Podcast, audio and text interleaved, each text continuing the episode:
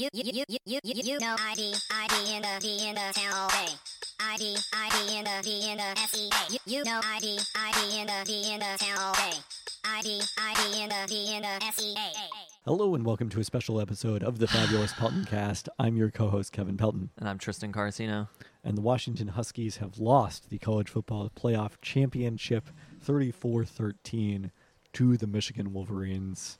Congrats to Jim Harbaugh. The fuck do you want? You know what? I I mean the the final stats in this game were not particularly close. For a long time, the Huskies were just hanging around, well being pretty dramatically outplayed, I would say, by Michigan.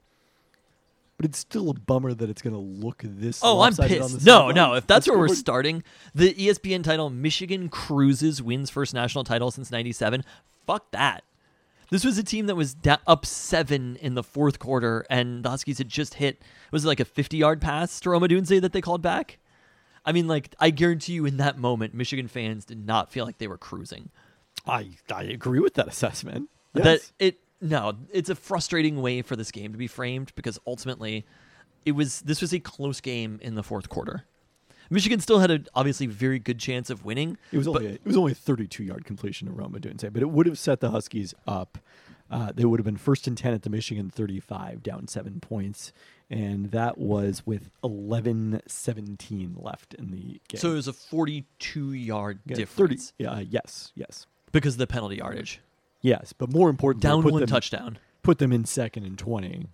That's what I'm saying. Yeah, I mean, I that's there there were two plays that I feel like you have to look at. That and then the Will Nixon drop on third and four. I almost wish I don't think Kalen DeBoer did anything offensively not aggressive, and I think he was about as gr- aggressive as he should have been. But there were a few moments where it was like it felt like we we we verged on Pete Carroll territory of you have a shitty defense.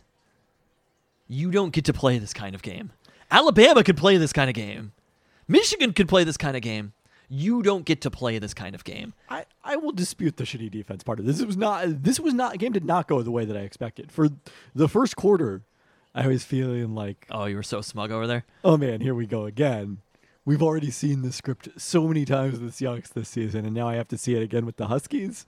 But the defense, No, no, look, the- they they eventually wore down in the fourth quarter, uh, and allowed that touchdown drive for Michigan that that put the game away. But It is they just hilarious did more than enough to win this seeing game. that that drive with everything that happened. Three plays, one yard. That's it. That's what it looks like in the box score. yeah, Three plays, one yard. fly ball cut. And that that is the drive that ended the game. Following that, which you have the completion to Colston Loveland, which was for 41 yards, probably could have been a hold on that play.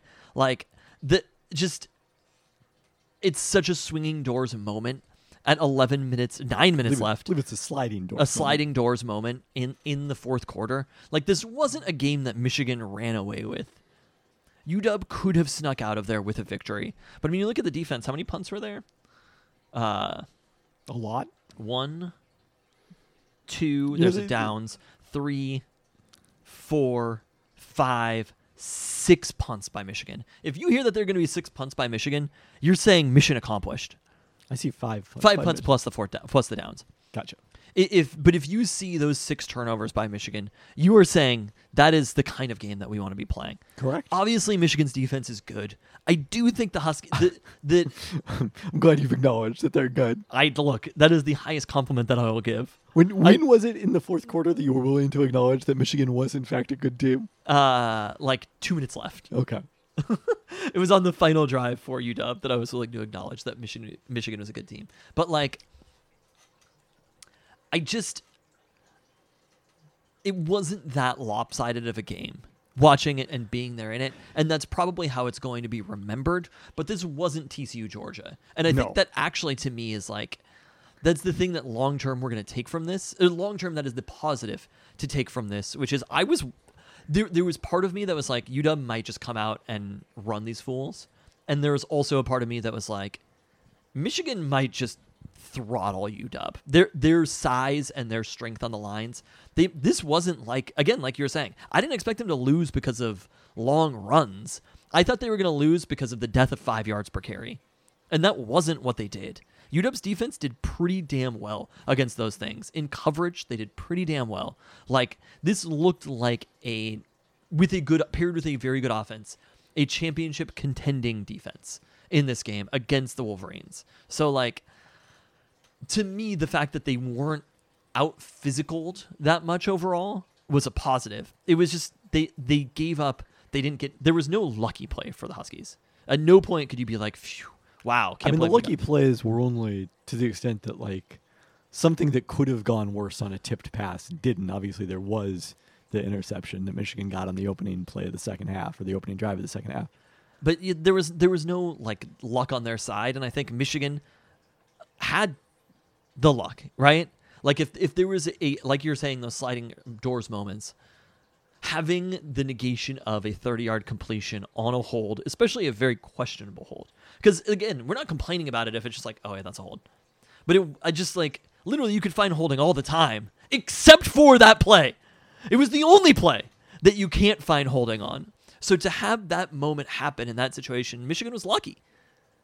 And their coverage was fine overall, but the Huskies had open receivers downfield. That's another thing is the line is going to be different. Everything else is going to be different, but like Kalen DeBoer and Ryan Grubb were able to get receivers open downfield against Michigan scheme wise. The line has to hold up and have to do their job, but like they're not going to face a defense as good as Michigan probably all of next season. There may not be a defense as good as Michigan all of next season. Even though they will face Michigan, Michigan you would expect would regress to the mean a little bit. Yeah. Like, they were they were the best defense in this country statistically coming into the game. They looked every bit a part of it, and that's I think the ultimate separator here is Mike Sainristil, you talk about how old Michael Penix Jr. is. They're the same age. Oh yeah, he's and he'll be in the NFL next season.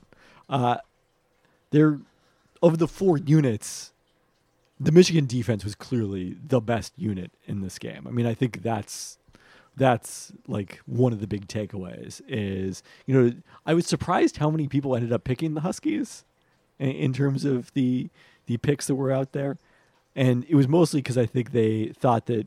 You know, good offense beats good defense, and the Huskies' offense would be good enough that I'm, I'm just saying, I feel like there were some moments. This game got out of whack because of a couple little things. But then also because also, they deferred. It got Yeah. entirely out of whack. Michigan marched right down the field and scored, and the Huskies were playing from but behind. you the were wrong about that still. Like, w- I it, it ended up being, it really kind of was moot Yes. because, a- especially because they threw a pick on the first play of the second half. Yeah, I mean, you were It- feeling good about having it was- the ball first to start the second half when you went in down a touchdown. It was especially moot then, but the long touchdown runs, they had the three long runs in the first half. And outside of that, when you take those out, they didn't run the ball that well. I mean, you take the so Blake Corum, his long run of the night was 59 yards. Aside from that, he ran 20 times for 75 yards. no, they kind of shut down Blake Corum. They did a really good job against him. Yeah. JJ So- McCarthy's legs were a bit of an issue at that times. that I mean, they ended up punting after that series, but it was just like, bro, if I am an NFL team, the the number one thing that that I think is going to be taken from this game is I think Michael Penix's draft stock is going down, In, until he gets to scouting combine or whatever. That's not going to be the same for JJ McCarthy, and ain't that just about white? What happened in this scenario? He throws I- ten for eighteen, a lower QBR than Michael Penix. I don't think his draft stock was ever as high as what people were talking about with Michael Penix Jr. in the last week. I'm just saying, I don't think that nobody's going to roast JJ McCarthy for his 10 for 18 for 140 yards. Well, I agree with that because his team won the game, but I also don't think they're going to talk about him as a top 10 pick. We'll see. I there there's a quarterback I would not want on my team and JJ McCarthy. And like Michigan um, Michigan's it depends defense won them this championship. In And what what was exceedingly killer from this game is that look, Michael Penix Jr. I still think greatest player in UW history. yes. Rome Odunze was also simultaneously the best player on the team. I don't know how to square those exactly, but Rome Odunze is a better player than Michael Penix Jr. is. It's just and the Michael rel- Penix Jr. is the best player in UW history. It's like the Silver Lauren Jackson thing to an extent. It's also just QB is such an important position that it doesn't matter how good Rome Odunze is. If he didn't have an elite quarterback throwing to him, it wouldn't matter. But the combination Rome Odunze is relatively better, which is why he is going to be a first half of the draft pick. He's probably going to go ahead of where the Seahawks pick I know. I number would 16. love if he could fall to 16. It'd be like, thanks for your service, Tyler And- Lockett. But I mean, you had the miscommunication between him and Michael Penix Jr. on the other That's Michigan that's bus. another. That's what I'm saying. That's another situation. There were a lot of moments. Michigan got fucking lucky in this game. Can we acknowledge that that Michigan is both a very good defense and got pretty lucky yes, we can acknowledge Beca- both of those things. because I mean, you can. The question is how much of that is you know that kind of a miss, or some of the balls that Penix missed that normally he would hit was just a matter of you know the the pressure getting into his head f- to a degree, and you know he's trying to get the ball out so quickly because Michigan's pressure was relentless in the game. By the end of it, Penix was in clear pain. It'll be interesting to see. We're the, recording this the, the health piece also about 20 minutes after. Th- they were having to to play against one of the best the, against the best defense in the country without a healthy starting running back and for the most of the second half without a healthy starting quarterback. I mean, You just pulled up Michael Penix's stats after the injury. If we assume that the injury happened on that play in the second half, which play? the first play of the second half was the one where his, Oh, an- yeah. his ankle got hurt and then his his chest also or uh, ab- abdomen area ribs. I ribs think is most likely Okay. based on the padding that he was wearing on the right side of his ribs. I mean, look, the the first half was not exactly great for uh, Michael Penix Jr. in its own right. Uh, let's see here. The quarters, the half stats. First half, the Huskies passing 13 of 21 for 128 yards, so less than 10 yards per completion, and you know less than about 60% completions. Second half, 14 of 30 for 127 yards. So, certainly not what we were ex- used to from Michael Penix Jr. over the course of this season, and certainly not in you know climate controlled situations like this one was. I mean, I again the, these plays like you can almost run through it drive by drive and be like, look, maybe Michigan is a very good defense, and very good defenses make make luck happen. But at the same time, you look at that fourth and seven, Michael Penix Jr. passing complete to Rome Odunze. It's probably a touchdown if they hit it. There, there were a couple of other plays too, where it's like Penix might have missed a throw, but clearly that's a touchdown. But then you look at the the first play of the second half; it's an interception. That is an incredible interception, all things considered. Oh, for the, sure. The odds of that exact play happening, Penix throwing it up like he did, and at Tybo Rogers poking the ball out in the air, and them still recovering it or still catching it, are Well, you didn't mention the most remarkable thing. It's not the fact that Will Johnson managed and to catch no, the ball. no body part touching out of bounds. He was so close to the sidelines and yet never made it to the sidelines. So having all of those things happen at the same time, it, it's just it, it requires the it requires a lot of luck, which again, maybe they made their own luck or whatever in this game. But like Michigan's defense is very good. They they were not on the field a significantly better team than UW. No, I don't think I, it was I really like don't think that they were. night and day. I I think it's consistent with the statistics about these two teams that Michigan was the better team, but that UW was good enough that if things had broken right, that they could have won this. Uh, what do you feel about the? You, you mentioned the credit to DeBoer and Ryan Grubb in terms of scheming receivers open, and I agree. How did you feel about the game plan that came out pretty run heavy to start this one?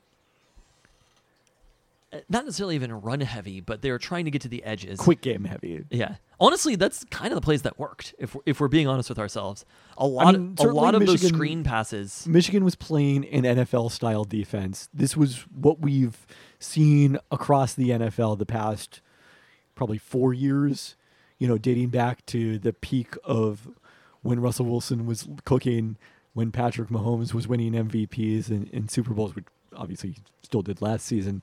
Like it, a lot of deep shots and that sort of thing. And then NFL teams all moved to we're going to have, in this case, I think they were, according to Kirk Herbstreit, they were playing cover three. Yeah. They're keeping three guys back at all times. But their number one goal was take away the big play. And aside from those couple of busts that the Huskies had opportunities and did, But they they did finally hit a busts. Rome Odunze play uh, after they were down two touchdowns in this game. Like they were having to chip away. Like that that was by design by Michigan, but also it did seem to reflect the Huskies fear about their pa- their uh, offensive line's ability to hold up against the pass rush. I, I think there's an alternate world where this exact game plan happens and you take away the long touchdowns by Michigan because it clearly wasn't like it, if it it wasn't necessarily just on UW's defense that they had these long plays. They're just things that happen sometimes. Because UW's defense overall played pretty well against Blake Corum and against the run. Yeah. So I think there is a world that if you take away those plays, Michigan does chip away at it. Maybe they don't score touchdowns. Boom, boom. And UW is able to run that offense. Maybe they're able to continue running that offense even into the second half, but the injury happens. And honestly, maybe they should have stuck with that game plan a little bit more. But like the plays that were successful were the screens to McMillan and Odunze, even the screens to Jack Westover. Like those are the plays that in the end worked best. They just kind of got behind the ball. And the thing that UW needed to do, which was make JJ McCarthy one dimensional, Michigan also was successfully able to do. Not making UW one dimensional in terms of running or passing, making UW one dimensional in terms of getting the ball down the field, taking And- away the screen game and the edges. But also in putting them in third and long over and over again. You remarked on this when they flashed it It's the shocking. No, it was the shocking. Average third down for the Huskies was 10 yards. I noted at one point they flashed. I, I can't remember exactly the, when this was, but Penix's stats on third down. He had completed five of six passes for 44 yards, like almost eight, you know, seven and a half yards per, or uh, something like that. Not bad. Only one of them had gone for a first down. having a third and 22 doesn't help. Like there were a couple of series that really, really hurt them. There was a back-to-back third and 19 and third and 22. And at that point, I mean, like it was 17 to three, and Michigan had the ball. The fact that UW even got it as close as they did to being at 20 to 13 in the fourth quarter from that point is a testament to the resiliency of the team and that they were able to keep chipping at it and to the defense also that the defense went from what was the minute mark there where they scored the 17th point uh 153 in the first quarter right or no to the yeah the beginning of the second quarter 1328 of the second quarter to They kicked one field goal in the early third quarter after the, 709 after the oh interception. of the fourth quarter yeah. That is how far they went, giving up three points. Like the defense had a long stretch that if the offense could have done anything, UW wins this game. If a few things go right. I mean, the problem was the same situation that we were expecting with Michigan is when you're playing an offense like that, things have to continually go right. And Michigan was able to wait around, wait around, let the let the other team make the mistake, make them one dimensional, and eventually UW made that mistake. But they also got lucky along the way too. So I don't know. I just I feel like if this is a game you ran back, like I, I don't think it was unfounded to have optimism about a close game here, based upon what happened. Not at all. That's No. not even viewing it particularly rosy, right? Uh, should we take a step back and just talk about this season big picture because I do think there's an element of just kind of the way that this ended and the disappointment mostly among your children who did not take the loss well as it turned out Bro, I was like, I know you're young. Welcome to being a sports fan. It's like you haven't even seen an 0-12 season Yeah. bro call me then But an 0 12 season is not as devastating as that's why I was like, imagine these children, Malcolm Butler. like, we have dealt with pain. Our team moved. not only did they have the suffer the worst loss in NBA history up to that point, they eventually moved to another city. we walked This shit is nothing compared to that. we walked uphill to the kingdom both ways. but like th- this is to me a little uh, this is not a compelling reason not to have a playoff. But the fact that like you don't get a chance to go out on a high like is a little bit of a bummer because no one looks back at the the 2000 You can miss the playoff. No one looks You can play in a bowl game still. no one looks back at the 2000 team that won the Rose Bowl or the 1990 team that won the Rose Bowl and says, "Ah, damn, what a failed season! They didn't win a national championship." Let me let me correct you on that. No one looks back on the 2000 team. Period. Uh, well, the Seattle Times did. Or, or how about that? No one looks back on the 2000 team that won the Rose Bowl. I think many people look back on it. This is the shit we're gonna remember. Winning a college football playoff game, we're gonna remember a lot more. Here's everything I remember about that team: They beat a player who ended up being one of the best quarterbacks in NFL history. That's it. That's all you remember about that Kind of. I'm just saying the the thing that was most notable about that game and that season was happening to have beaten Drew Brees in the game. If Drew Brees ends up being like a B minus quarterback or something, if Drew Brees fades out and it's like, wow, they beat God, I wish I remember Chad Henne or something, like not to use a Michigan yeah, example, Brees the but, uh, or, or, uh, uh, was it, Curtis Painter, right? He's, he was a Purdue quarterback, and it's like, yeah, the the per, the UW team that beat Curtis Painter in the Rose Bowl. It's just like, I'm sorry, but no, is he a coach now? Oh, good for Curtis Painter. I don't know if he actually is. Oh. They're not good. I rescind my good for Curtis Painter. yeah, bad for Curtis Painter. But what this team accomplished in terms of showing what UW can do, it's weird because so you were saying to me earlier. I think we had a conversation offline about how just like inconceivable it was for the Huskies to get to this point, which is kind of hilarious because they were in the playoff seven years ago. Like it's not like it's a distant memory that they were in the playoff, but it was just so much different this time around in terms of them legitimately having a chance to Yes. win the entire thing. And the crazy rise and fall of Curtis Painter. in the NFL, I don't know. Wait, wait. Okay. Apparently, he was known for his crazy hair. Okay. like, it's all caps. Crazy right? Things are wow. YouTube. Curtis Painter is one of the craziest quarterbacks of all time. So it's not a not a side note, side detour. Apparently, he's an officer at the Indiana Liquor Group now. Huh. Well, how about that?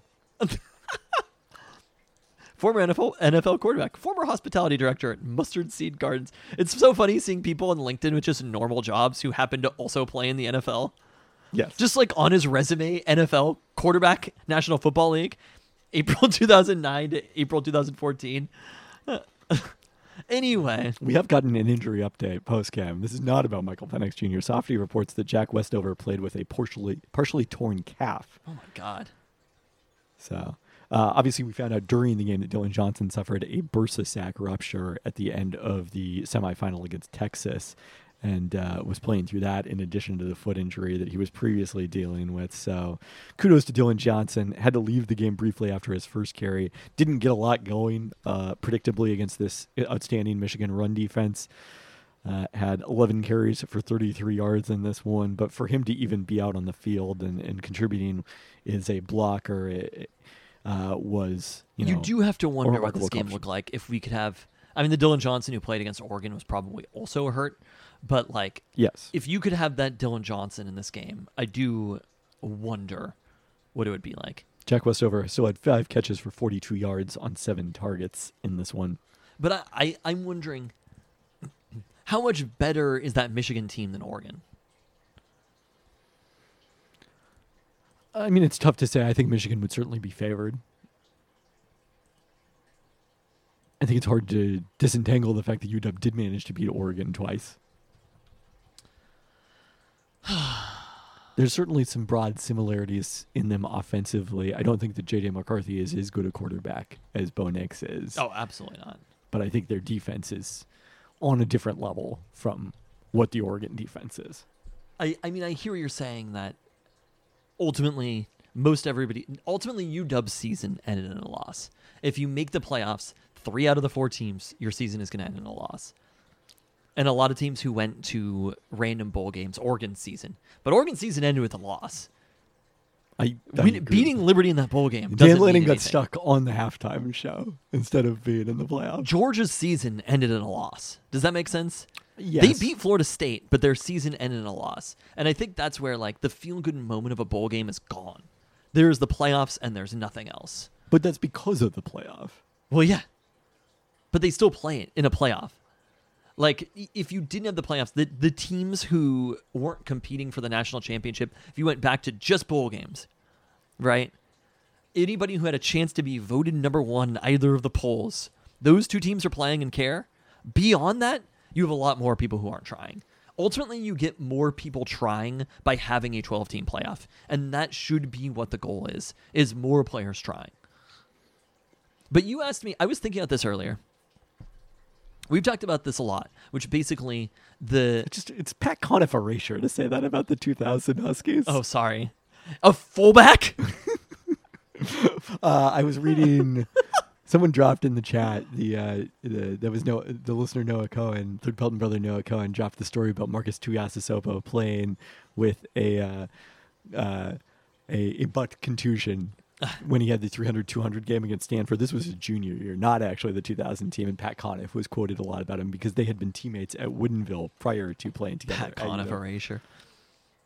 Uh, you you were, we've talked a lot about this about the basically like because of the conference realignment and the money being funneled into college football about how basically college football and especially the 12 team playoff looks a lot like NFL light now. Yes. And your argument is basically, if I can summarize, why would somebody care about college football because it's basically just worse players and looks like the NFL? And I was thinking of that a lot. I mean, I this is obviously a extreme version, a caricature of my argument, but I do think long term it it is going to spell trouble for college football. I will tell you, I think you are the exact wrong. In fact, this year has been honestly like the most watched college football year in a very, very long time.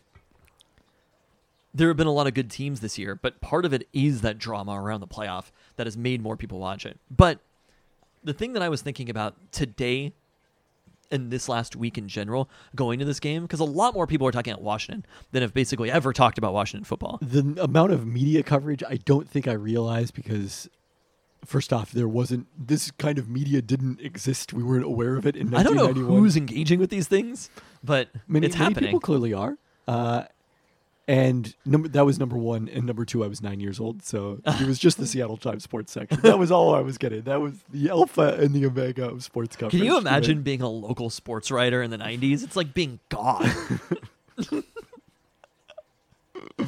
Literally, you controlled everything as a local. Get that. Steve Kelley and Blaine Newnham will always be king to me. But, that was an interesting thing to see. But uh, yeah, I, I think I observed this as well. Like, just I had always thought that there was a ceiling to how much people in the city of Seattle would care about the Huskies if they didn't go to the University of Washington in a different way than back in the 60s when they were Seattle's pro sports team before the arrival of the Sonics and the Pilots. And I, I it turns out I was wrong about that because the recipe you need is an underwhelming Seahawks season that ends before the Huskies season. This is the only scenario now where that is conceivably possible. You have to go to the national championship game, and the Seahawks can't go to the playoffs. Uh, like all of a sudden, everyone in the city of Seattle was a Husky fan. It was very exciting. It's right not up. quite as ubiquitous when you walk around. No, not quite as ubiquitous. The Seahawks is ubiquitous when they are good. Like the the week before a big playoff game or the Super Bowl, it's like you can feel it in the air. You can't quite feel it in the air with the Huskies, but it is it is way different than it's ever been. And it was really exciting right up until 4 p.m. today when I was stuck in traffic driving to your house and missing the first drive of the game. Yeah, yeah, I just did. You didn't miss much. I, I I'm aware. We can go back and watch if you want. In right before the 40, 41 yard. I think that was the 46 yard was the second touchdown run, right? The but the thing is, this shit is deeper than the NFL. The NFL has more fans and is a more popular sport overall. It is by far the most popular American sport. As I was thinking about this, like this is in our fucking bones. The University of Washington. We made a choice to go there. And that's what I was thinking about all week. Like I I pined to go I worked hard in school. That's that hard. I worked pretty hard. I worked hard for two years of community college after the direct transfer agreement, mind you, to get into the University of Washington. I stressed about it. I was like, I cannot go to Western Washington University. You want to bet with our mom about it? Yeah, still got that hundred dollars. Um, I don't actually. The the we made a choice to go there. You could have gone to many schools. You could have gone to the Ivy League if you wanted to, right? Eh, maybe. you might have been able to go to the Ivy League, been a trader like the aforementioned Noah Cohen or Mina Kimes or Chris Wheeler. or Chris Wheeler, They were just personally shouting out people who are listening to this podcast. who didn't go to UW. Um, but you made a choice to stay home and go to UW out of a fear of being away from the Carcino family, like all the rest of us have. And then Willie did not attend football games for the four years I was there. Katie and I live 100 feet from each other. But She did not get stuck in traffic on the this way here. this is not that nobody can sell the University of Washington and move it to a different city. No matter what, they will still be playing games. Like this is a byproduct of our community more than anything else is. There is no guarantee that the Seahawks exist. There is no guarantee. Both all of these teams, one of the teams moved and the other two threatened to move. Like all of these teams could be gone. Kraken never threatened to move. yet. Just wait. Wait till they want a new arena. They're like, are we sure about that landmark status of the of the of the roof? But Just another renovation. Can't even deep. get- just keep digging deeper. We're gonna get in the molten core of Key Arena.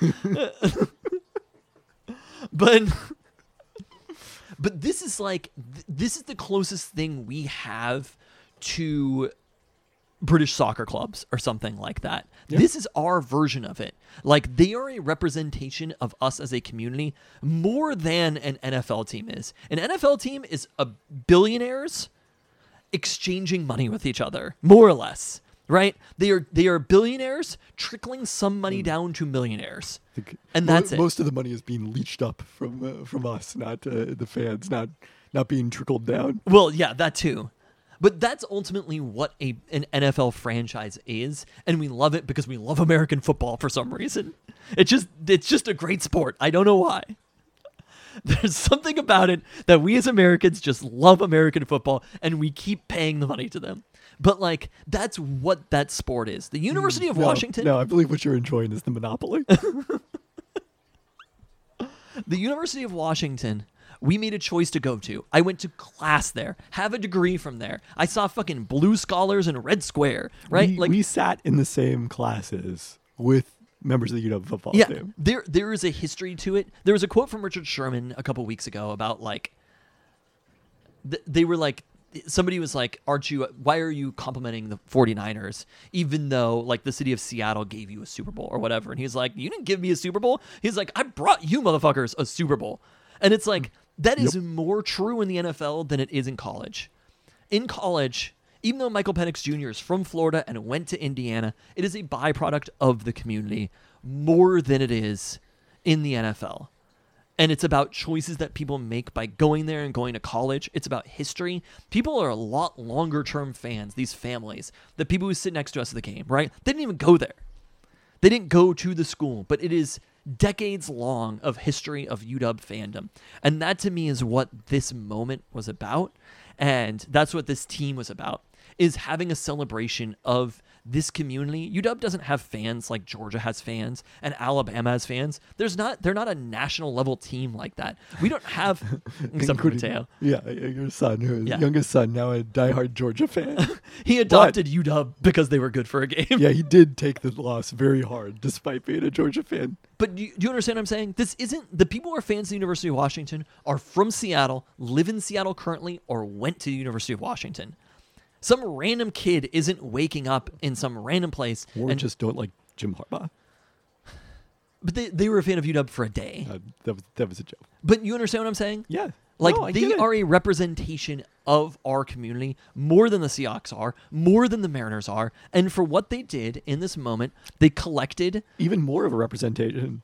They actually got a commitment from a local recruit There tonight for 2025. an impressive amount of talent here in Seattle and gave it a go. They spent the money that they needed to to go get Kalen DeBoer. They have enabled Kalen DeBoer. This is an anti-Mariners take. They have enabled Kalen DeBoer to spend the kind of money that he needs to on assistants. They have done the thing by going to the Big Ten. They weren't scared. They didn't have fear in their hearts. They pushed the team from down south to make the right decision long term for themselves. They beat them two times in a row. Three times This in a row. team, well, two times this season, three times in a row.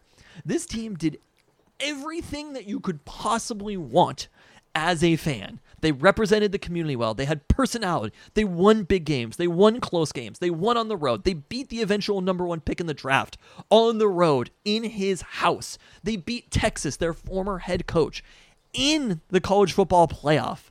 and they happen to come up slightly short against the most winningest program in all of college football.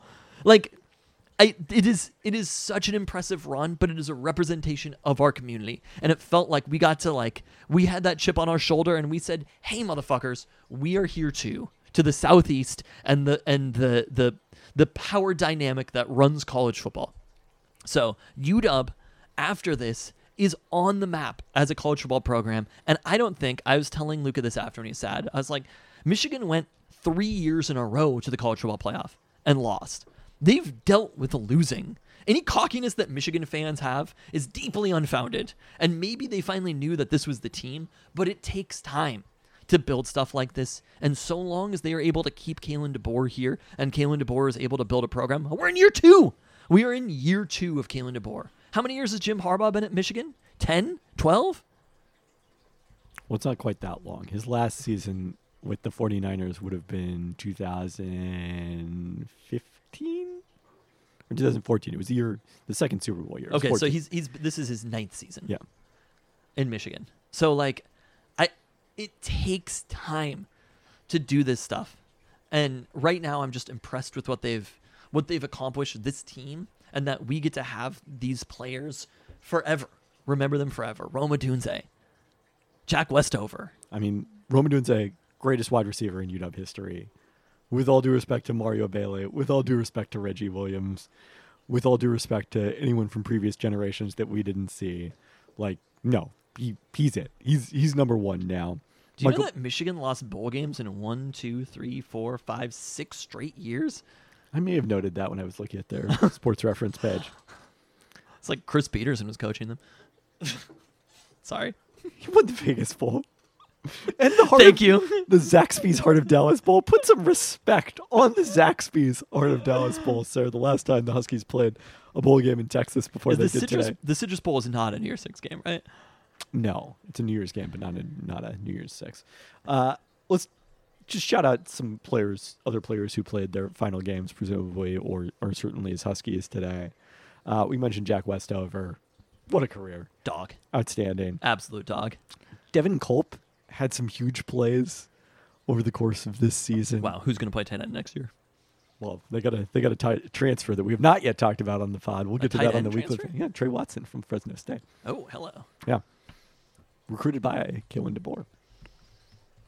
Uh, let's see here. I mean, the offensive line, Troy Fautanu in particular, keen that Joe Moore award-winning offensive line. Uh, Edefuan Ulofoshio, Oh, what a career. outstanding, recognized with a number of awards, and uh, someone who dealt with a series of injuries in his UW career, came back to had a terrif- have a terrific senior season. Uh, is Tuli Tuli Letuligasenoa out of eligibility? I suppose I should have done the uh, the senior day li- lick before I went into this live on the podcast. We're not live. This is recorded. Good point. I can edit this all out if I want to. But that would that sounds like a lot of work at this point. Mm, MJLA on the defensive line. Somebody was converted from offensive line. Ralen Goforth played just one season here after transferring from USC. Had a strong season. Uh, went viral over the weekend with his plea for tickets for his final game for his family. Hope we got those. Dom Hampton oh, had some terrific plays. Had some, some strong tackling today. Yeah, Letuligasenoa is a senior. Richard Newton. Uh, this was a storyline this week that he chose to stay, even though he knew he was not probably going to play a lot this season. Got on the field for I think one snap in the semifinal. Did not see him out there today. Uh, so, you know, but someone who was a starting starting uh, running back for times in his career. Uh, Asa Turner playing through injuries this season, couple of hand surgeries. ZTF, Zion Tupuola, Fetui. Bralen Trice surely Oh, headed to the Bralen. NFL. Yeah. no, I mean we're losing a lot of talent from this team and a lot of top tier talent.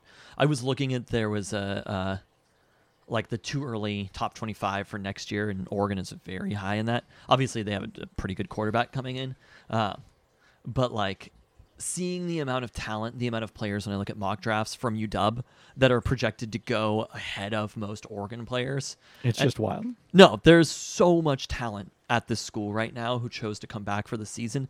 And the thing that they came back for was it was to win a national championship, but even making it to a national championship was more than enough. Without question. Like I don't I don't want to put UW in a just happy to be here situation, but like they also won a college football playoff game against Texas. Yeah.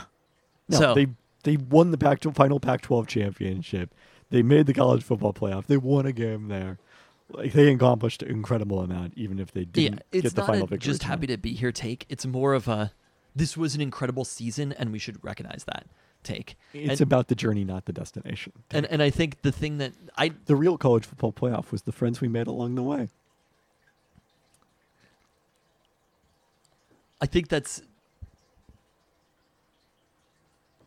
kind of the most important thing is that we got to have this opportunity to rally around this team that they did come back and that they actually saw it through.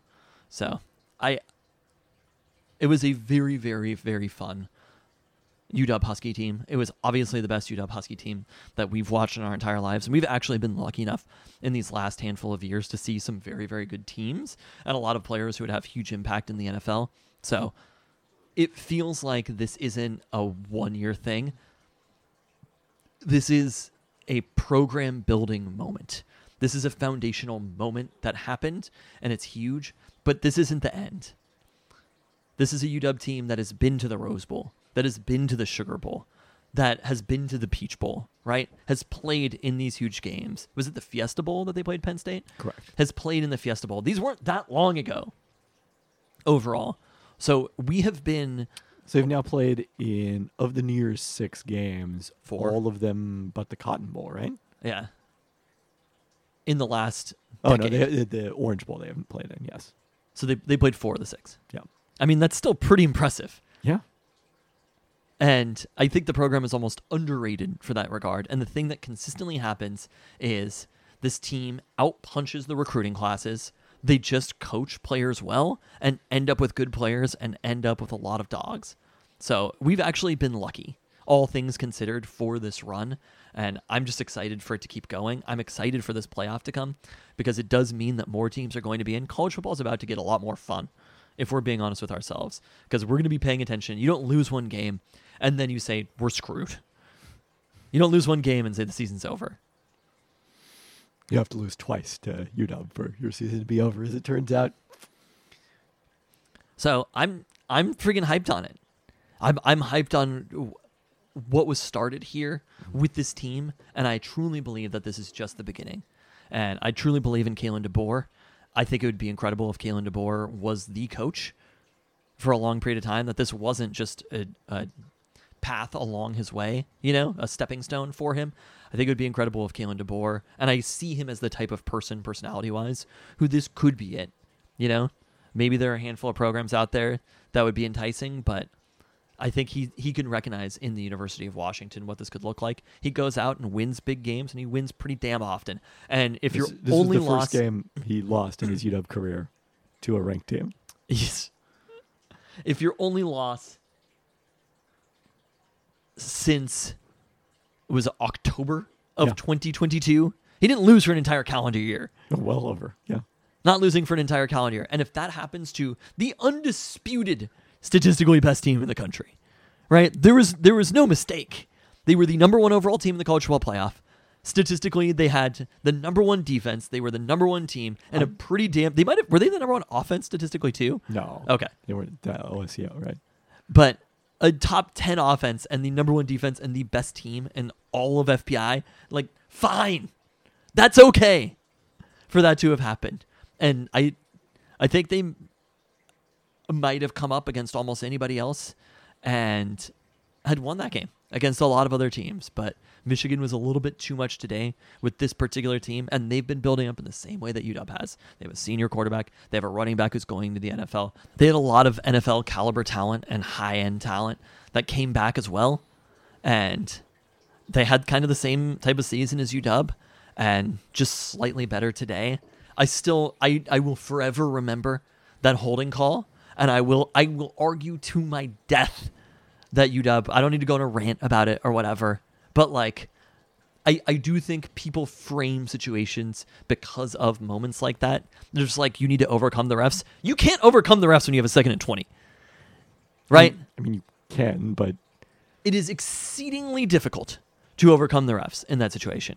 And I will look at that moment and say, if they don't throw that flag, I think UW has the ball. I mean, Michigan's getting it. ba- I think UW ties the game up at some point if they don't throw that flag. And we were looking at a radically different game and a radically different outcome. And it was an incredible season for UW. I don't know.